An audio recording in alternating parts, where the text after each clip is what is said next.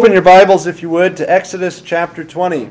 Exodus 20, we are officially past the halfway point in the Ten Commandments. We start on the sixth commandment this morning. The sixth commandment, very short. You shall not kill. Uh, says most say most translations, you shall not murder say some other English translations. The most correct translation would be, You shall not commit homicide. The word is a more technical term that specifically refers to killing a human being in an unlawful manner. And thus, the translation, You shall not commit homicide, is what really, if our translators weren't afraid of technical language, you would be reading here in Exodus 20, verse 13. Well, let's pray. Father, you call on us this morning not to commit homicide. We ask that you would help us to understand what this commandment requires, and that we would not only understand what the commandment requires, but that we would do what the commandment requires. Keep us from homicide, we pray, Father, and from every sin against life. Help us to engage in every lawful endeavor to preserve our own life and the lives of others by looking to your Son who gave his life in order to save ours. We pray that you would open my mouth, help me to speak boldly and accurately, help us to shed our preconceived ideas, to recognize the, both the excess and the defect of our own culture as it approaches this command. Uh, we pray these things, Father, asking that you would help us to see your Son as the Lord and giver of life in this commandment. We pray in his name. Amen. Well, this commandment is obviously right. Don't commit homicide. It's as simple as that. No homicides, people. And the sermon can be done then and there. Of course, there's more to it than that. If that was all there is, I hope, I think all of us in here could say, well, I've never been convicted in any court of a homicide, and therefore, this command of all the commands I've got down. I understand and I keep this one. But the commandment, of course, is far broader than that.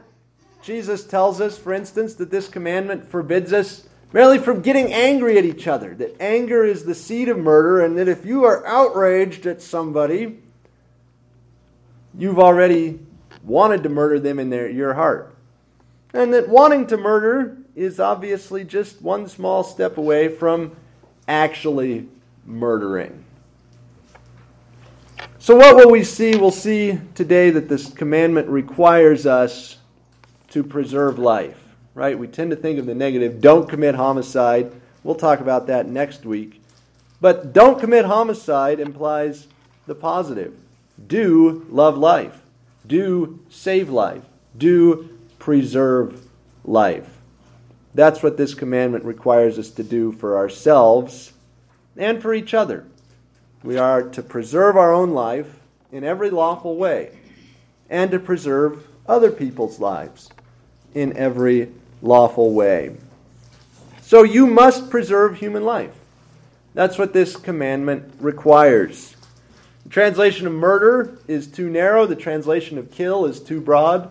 It doesn't specifically refer only to premeditated, you know, first degree murder, but to all forms of homicide. And that includes, of course, the homicides of negligence. This command forbids us from neglecting the means of preserving life, whether that's rails around swimming pools or sober use of food, drink, exercise, and medication, or the thousand and one other things that go into health and safety as our society conceives of those things. This commandment is not a statement, therefore, against war, against self defense, or the death penalty. That's not how we are to understand it. Rather, it forbids unlawful taking away of human life and therefore requires lawful preservation of human life. We are forbidden by this command to indulge in the kind of thinking that wears out our bodies, the kind of living that wears out our bodies and brings on an early death. So, obviously, right, don't get involved in drug deals.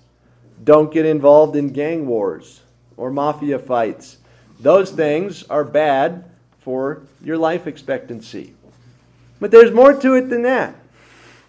We not only do we have to preserve human life from the obvious, bungee jumping, snowmobile jumping, cliff diving, uh, things like that that life insurance companies won't cover.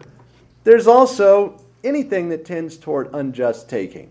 Of course, Exhibit A in this regard is anger.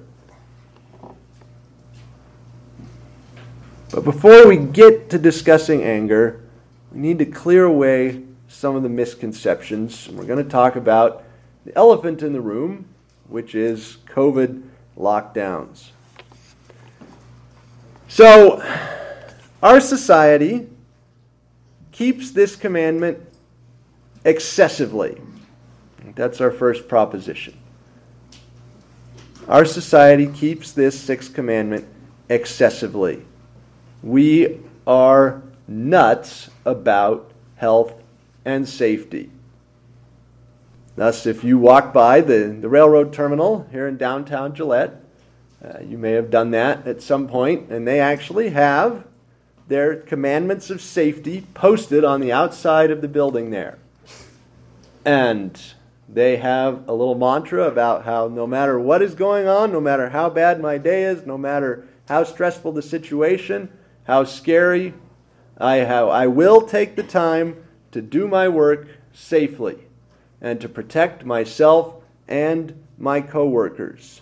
And they also say, right on the outside of the building in a big sign, that if they catch you doing anything unsafely, you're gone. The first commandment of Burlington Northern and Santa Fe Railroad is preserve life. And if you're caught doing anything that might take away life, you're down the road. Because our society is nuts about this commandment. But our second proposition is the converse. Our society keeps this commandment defectively. We don't respect and protect human life like we should. And Exhibit A in this regard is abortion and the things that go along with it assisted suicide, euthanasia, all these forms of applying death unjustly people who have done nothing more than be conceived at an inconvenient time or get old and sick at a time when those around them say, hey, euthanasia, assisted suicide, that's the way to go. Pull the plug on grandma. We don't need her. She's just a giant medical bill. Now, how do these things go together? Our society keeps this commandment excessively. Every traffic death is too much. Every form of unsafe behavior is grounds for instant termination. But also, euthanasia is good, abortion is good, even assisted suicide is good. How do we wrap our minds around these contradictions in which our society engages? Well, the contradictions, of course, came to a head or were manifested most clearly in the COVID lockdowns. The moral principle behind lockdown is simple. The sixth commandment requires all lawful endeavors to preserve our own life and the lives of others. Is it lawful to stay home? Well, of course it's lawful to be at home and lawful to stay at home. And therefore, said our public health and safety people, the sixth commandment, this command about preserving life, requires us to announce a lockdown, to shut businesses, to shut churches, to shut theaters, to shut any place where people can come together because safety, health, preservation of life. There is a moral imperative here that requires us to enforce lockdowns. And that moral imperative, the Christian tradition calls the sixth commandment, thou shalt not kill. notice what I said. And this is the key. This is where our society has gotten off track. The sixth commandment doesn't require all efforts to preserve life. It doesn't require us to preserve life at all costs. It requires all lawful endeavors to preserve our own life and the lives of others. Not all endeavors, but all lawful endeavors. And what does that mean? What does all lawful endeavors mean? Well, it means that everything here between the first commandment and the tenth commandment that's on the page in front of you, any keeping of any of these commandments has to be in the context of all of the commandments. That is, you can't keep the sixth commandment by breaking the rest of the commandments. That's not lawful. You're breaking the law. You're breaking the law of God by exalting one commandment above the others and saying, We will do everything humanly possible to preserve life. And we will do it at the expense of the worship of God. First and second commandments. We will do it at the expense of business owners, property owners. The eighth commandment you shall not steal. No, we will shut down legitimate businesses and steal their customers, their revenues, and their way of life. And the fifth commandment we will forbid you to honor your father and mother. No, you can't have a funeral for your dead parents. No, you can't be in the hospital room with your mother or your child while they're dying. Sorry, that would be a violation of the sixth commandment. That would, that would take away life unjustly. So we were told.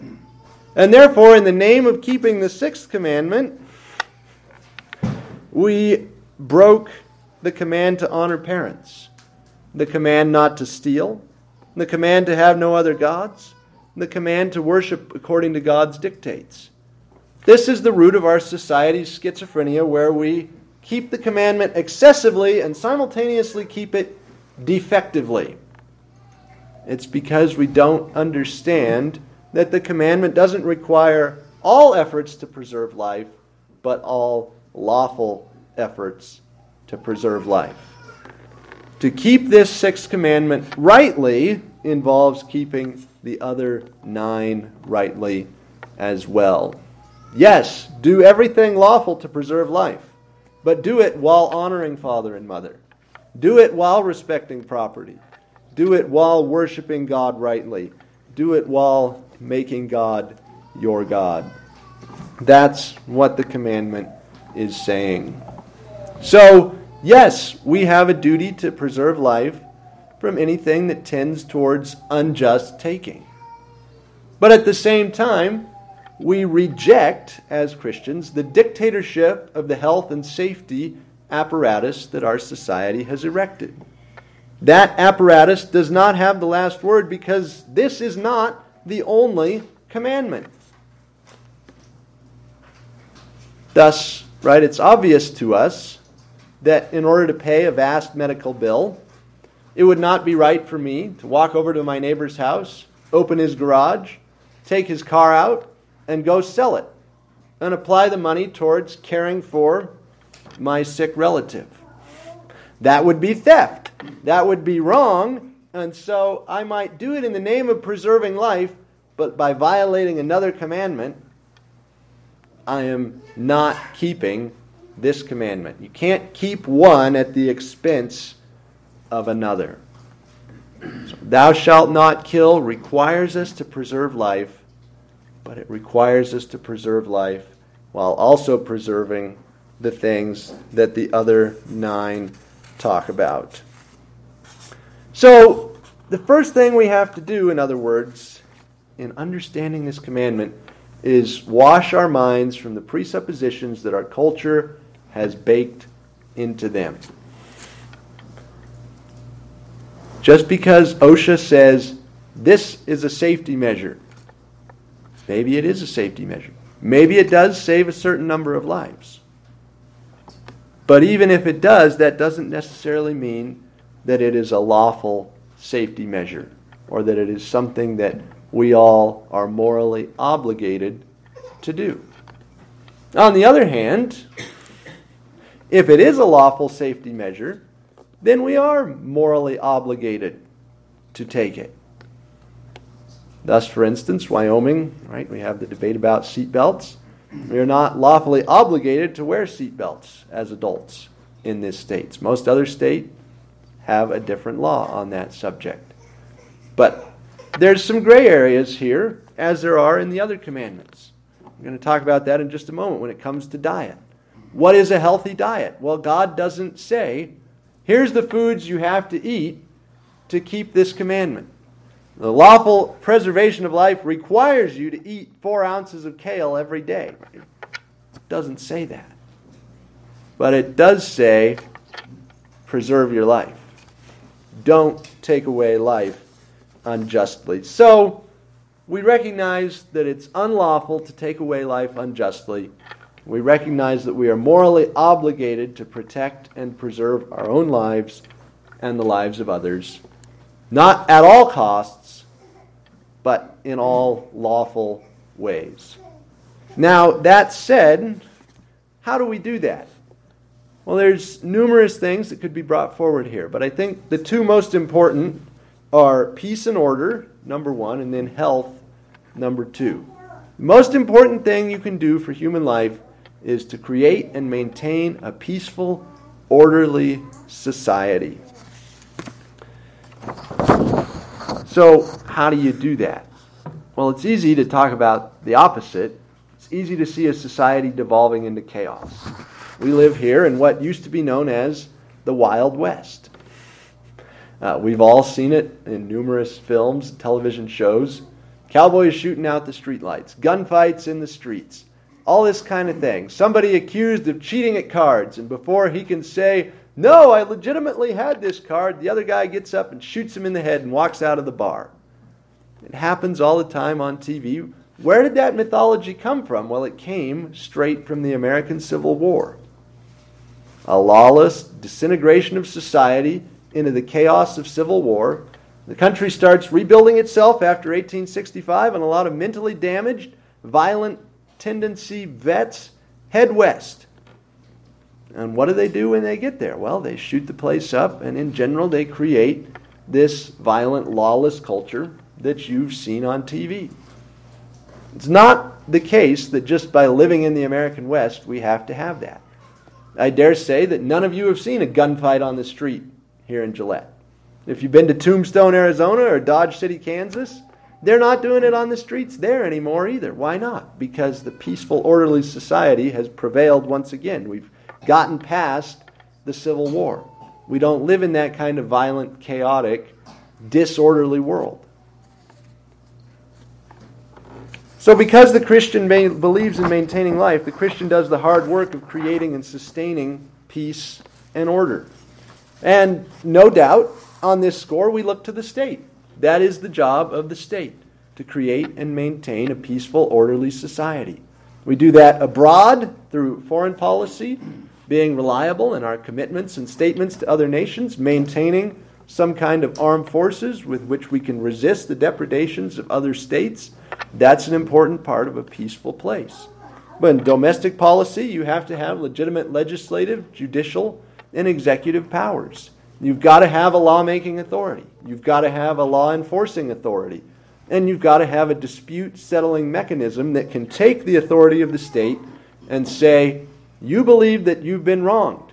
Fine, go to court and sue, and the state will provide an orderly resolution to this dispute. Those things, those mechanisms create the peaceful, orderly society that we enjoy. God gave the state the power of the sword, the Bible says. What is a sword good for? We have some hunters in here. Anybody here ever tried to kill an elk with a sword? Uh, we've got some, right? The, a sword is good for only one thing it's a single use tool.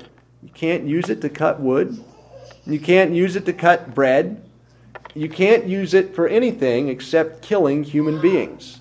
That's why it doesn't say that God gave the state the power of the knife. The knife is good for many things. You can make carvings, you can make sandwiches with a knife. With a sword, you can't do that, nor can you hunt. with a sword. It's not good for killing fish, it's not good for killing buffalo, it's only good for killing men. And the state, therefore, is said to have the power of the sword as a way of saying the state has the right to dispense lethal force against human beings in the name of peace and order. Now, that said, the state is able to misuse the power of the sword. And instead of using the sword to create peace and order where human life can flourish, the state can turn around and use the sword to destroy peace and order. This can happen on a societal scale where an entire nation misuses the power of the sword. A great example is the Soviet Union, where Stalin put 8% of the country into the gulag. One out of so almost one out of 10 Russians is behind barbed wire in the gulag, guarded by men with guns. For what reason? Well, essentially for no reason other than Stalin's desire to create society wide terror and fear. That is a misuse of the power of the sword. It can also happen on a regional scale where there's some kind of peace and order nationally, but within regions there is chaos and violence. A great example is the state of Sinaloa in modern day Mexico.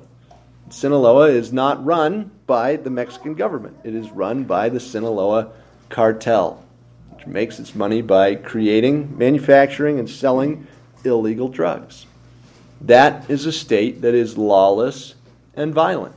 And when the cartel has shootouts with the Mexican army, typically the cartel wins. That is a state that is not creating peace and order. The Mexican state is failing to use the power of the sword rightly to restrain that cartel. And on an individual scale, this is more what we're troubled by in the United States, there's unjust shootings by the representatives of the state. Cops who allegedly shoot an unarmed man in the back while he's running away, things of this nature, that's a misuse of the power of the sword. So, what can we say? Well, first off, we endorse the state. Because we believe in the sixth commandment, because we believe in preserving life, we back the blue. We are in favor of the executive power, the legislative power, the judicial power that creates and maintains an orderly society in which human life can flourish. But the sixth commandment not only empowers the state, the sixth commandment judges the state. Because we believe in the sixth commandment, we are able to say the federal government of Mexico has a responsibility to deal with the Sinaloa cartel. Because we believe in the Sixth Commandment, we can say that any cop in the United States who's accused on solid evidence of committing murder in the line of duty or of some kind of homicide, shooting someone unlawfully or in an unjustified way, should be subject to a full and fair trial before an impartial jury, with all lawful evidence submitted and evaluated. No one is above the law. Thou shalt not commit homicide applies to the state as well as to the individual. So, the sixth commandment legitimizes the state and its bearing of the sword. The sixth commandment judges the state and its bearing of the sword. It calls out the state at times and says, That was wrong. You used that sword for evil just now. You need to repent and you need to be lawfully punished. Whoever sheds man's blood, by man will his blood be shed, because in the image of God, God made man. Genesis 9, we just read that verse. What does God say? Human life is so important to me because man is my image that I demand the death penalty. You kill a man, you're targeting God. And God says death penalty is the right response to that. However, right, it's easy to point the finger at the state. It's easy to look at the Mexican government and say, oh, they're, what a failure. Easy to look at corrupt cops and say, pathetic. But the sixth commandment doesn't just judge the state, the sixth commandment judges every superior. We need to feel the full force of the law. While I was writing this sermon, I saw a headline that said, Father found his 18 month old dead in a hot car. He had accidentally left his kid in there. The father's immediate response committed suicide right on the spot. Right? The sixth commandment judges and condemns that man for letting his baby die. The sixth commandment also judges and condemns that man for killing himself. The law knows no mercy. As a commandment, this commandment says to each of us as superiors keep the people under your charge alive. And if you kill the people under your charge through your negligence, you deserve to die. That's the weight of the law. That dad got, got it. He understood the message of the law. What he did not understand was the message of the gospel. We don't just believe in law and order, we believe in gospel and order. This command comes from God and it comes to us through Moses. What does the book of Exodus record about Moses? Moses was wanted for murder in Egypt. Moses killed an Egyptian and hid him in the sand back in Exodus chapter 2. Then he fled justice in his own home country of Egypt, and he went across the sea to the land of Midian and was a fugitive from justice there for over 40 years. And then Moses comes back and announces these Ten Commandments that God gives to him on Sinai You shall not commit homicide. Why did God let Moses live? Why did God call Moses to be the leader who would come and bring the people to hear these Ten Commandments? The answer, obviously, is that though the law knows no mercy, God does know mercy. God is merciful. And he forgave Moses for that crime of homicide. The gospel offers salvation, forgiveness, good news to murderers and to people who have committed other kinds of homicide through negligence or through anger, like Moses, he killed the Egyptian in a moment of rage, or through other kinds of failure to preserve and protect human life, through failing to create that peace and order in the areas for which you are responsible. The gospel says that Jesus took the death penalty for us. He died so we could live. Had there been a Christian standing there when that dad found his baby in the car, he could have said, Don't do this. Don't shoot yourself. Jesus is alive. Someone else has already taken the hit for your crime. Your sin has already taken a life, it's taken the life of the Son of God. You see, we believe in peace and order. I've said that several times. And we also understand that peace and order are fragile. That as human beings, the instant we stop maintaining, things fall apart. That's why Jesus is restoring peace and order to the entire cosmos. Adam ate the fruit, plunged the universe into sin. God cursed it, with chaos and disorder. And Jesus steps in to say, Father, I will bring it back. I will gather the entire thing, the whole cosmos, and I will restore it to a condition of peace and order in which life can thrive, in which human beings can live. Jesus is doing that right now. Suicide is not the answer because Jesus is the answer. We don't have to kill ourselves over our failure to live up to the law because Jesus died for our failure to live up to the law and is alive now. But because Jesus is alive, Therefore, we are doubly bound to keep the law. Though he forgives us for breaking the law, he doesn't absolve us from the need to keep the law. He doesn't say, I'm alive, therefore go on a shooting spree.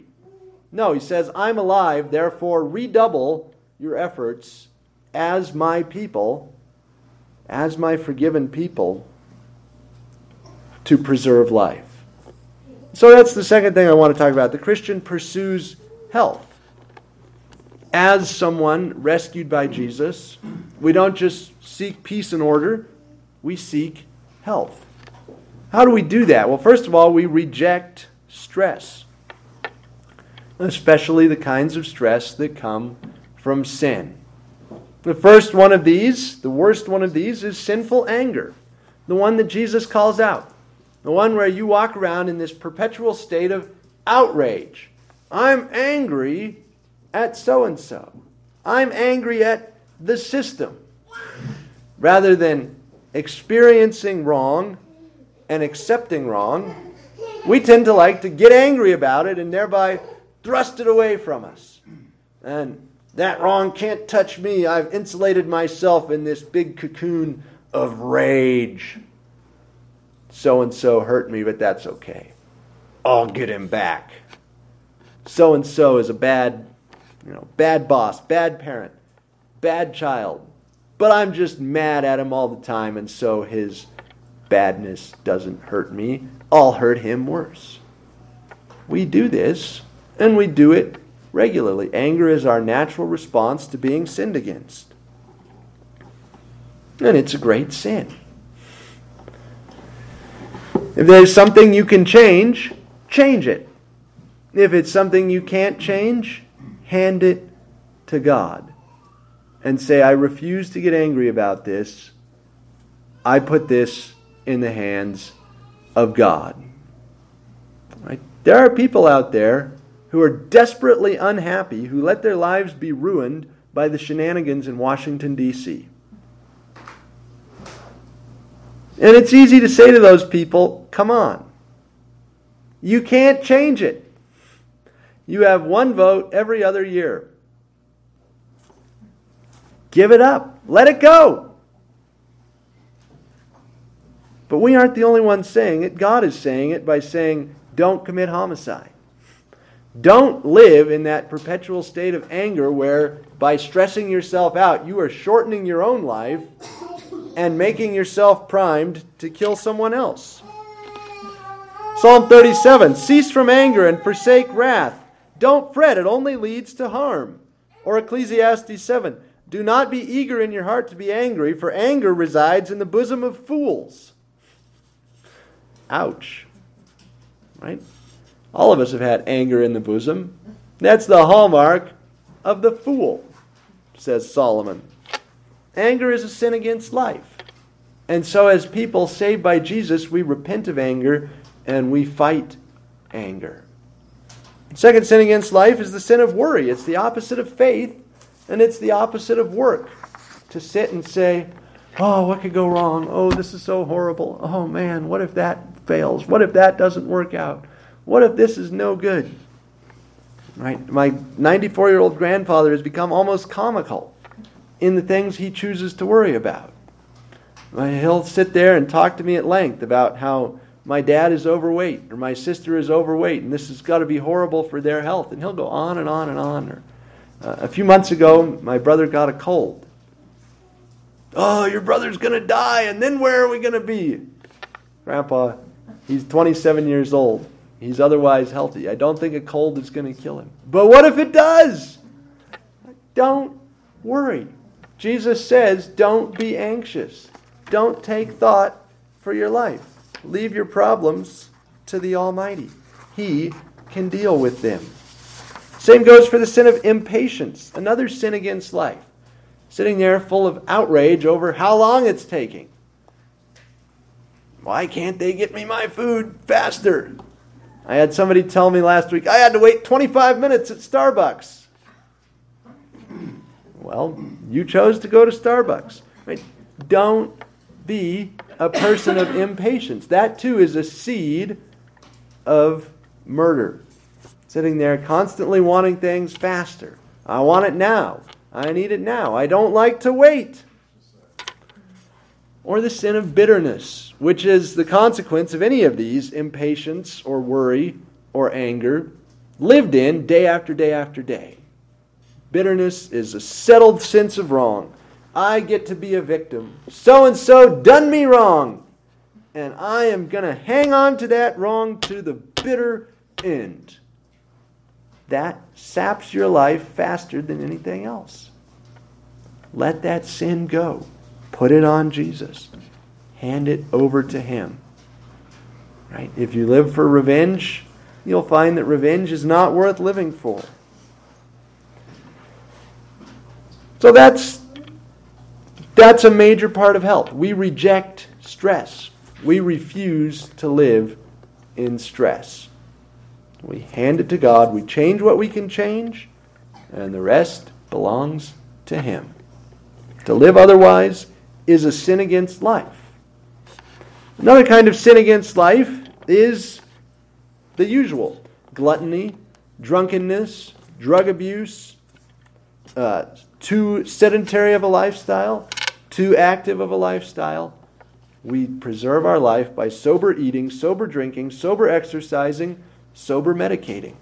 All of these things are part of a nutritious, healthy, balanced lifestyle. And any one of them can get and has gotten for a lot of people completely and totally out of hand. We don't live for the next drink. We don't live for the next hit of drugs. We don't live for Ironman competitions. I'm going to bike 80 miles today and run 25. No, that's not what the human body is for. We don't eat more than we need. We don't eat less than we need. And so, again, don't get stuck on this. Is it a sin to have a glass of orange juice? Is it a sin to eat a Fruit Loop? Is it a sin to eat a ribeye steak? People can and do get tangled up in that. Don't do that. But understand at the same time that the commandment does speak to how you eat, to what you drink, and how much you drink, and to what medications you take, and what doses you take them at. And that includes, right, just because a doctor said you can take this doesn't mean that you should take it. Not every medication is a good idea. The Bible doesn't command you to be a gym rat. It doesn't command you to be a health nut. It doesn't command you to be a teetotaler. But it does command you to make all lawful efforts to preserve your own life and the lives of others. Right? That whole, well, I eat, I know I eat too much sugar. I know I eat too much fat. I know I eat too many cheeseburgers, but at least I'll die happy. The Bible doesn't command you to die happy. It commands you to live as much as lies in your power. So why do we preserve human life? The answer is that God made human life. Creation. He breathed into our nostrils the breath of life, and we became a living soul. We honor God, fifth commandment, by preserving our life. Sixth commandment God didn't give you life so you could throw it away, He gave you life so that you could use it for Him.